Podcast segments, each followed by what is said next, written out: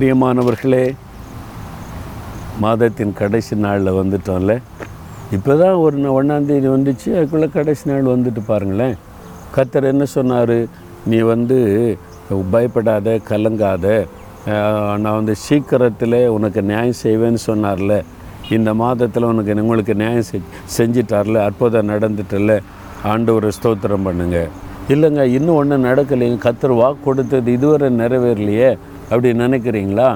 ஆண்டு சொல்கிறாரு நீதிமொழிகள் இருபத்தி மூன்றாம் அதிகாரம் பதினெட்டாம் வசனத்தில், நிச்சயமாகவே முடிவு உண்டு, உன் நம்பிக்கை வீண் போகாது, என் மகனே என் மகளே, நீ வாக்குத்தத்தத்தை நம்புகிறல்ல, விசுவாசிக்கிறல்ல, ஆண்டவுடைய வல்லமை அவர் சொல்லியிருக்கிறார் செய்வான்னு நம்பிக்கையோடு இருக்கிறல்ல, உன் நம்பிக்கை வீண் போகாது, நிச்சயமாகவே முடிவு உண்டு என்று ஆண்டு சொல்கிறார். இன்றைக்கு ஆண்டவர் செய்வார். அதனால் எந்த காரியமாக இருக்கட்டும், அதனுடைய தனிப்பட்ட காரியமாக இருக்கட்டும், குடும்ப காரியமாக இருக்கட்டும், பிஸ்னஸ் காரியமாக இருக்கட்டும், வேலை காரியமாக இருக்கட்டும், ஊழிய காரியமாக இருக்கட்டும், பயப்படாதுங்க, நிச்சயமாக முடிவு உண்டு, உங்கள் நம்பிக்கை வீண் போகாது. நீங்கள் அந்த அற்புதத்தை இன்றைக்கு காண்பீங்க.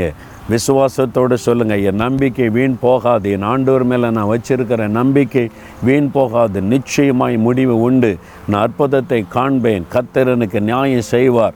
சொல்கிறீங்களா? அப்படி தகப்பனே, நான் நிச்சயமாக முடிவு உண்டு, நான் நம்பிக்கொண்டிருக்கிறது உம்மாலே எனக்கு வரும், நீங்கள் வாக்கு கொடுத்ததை செய்கிற தேவன், என் நம்பிக்கை வீண் போகாது, நான் அதை அறிந்திருக்கிறேன், விசுவாசிக்கிறேன், இன்றைக்கு ஒரு பெரிய அற்புதத்தை நான் எதிர்பார்க்கிறேன், எனக்கு நியாயம் செய்து அற்புதம் செய்து மகிழ பண்ணுகிற தேவனுக்கு ஸ்தோத்திரம் ஸ்தோத்திரம். இயேசு கிறிஸ்துவின் நாமத்தில் ஜெபிக்கிறேன் பிதாவே, ஆமேன் ஆமேன்.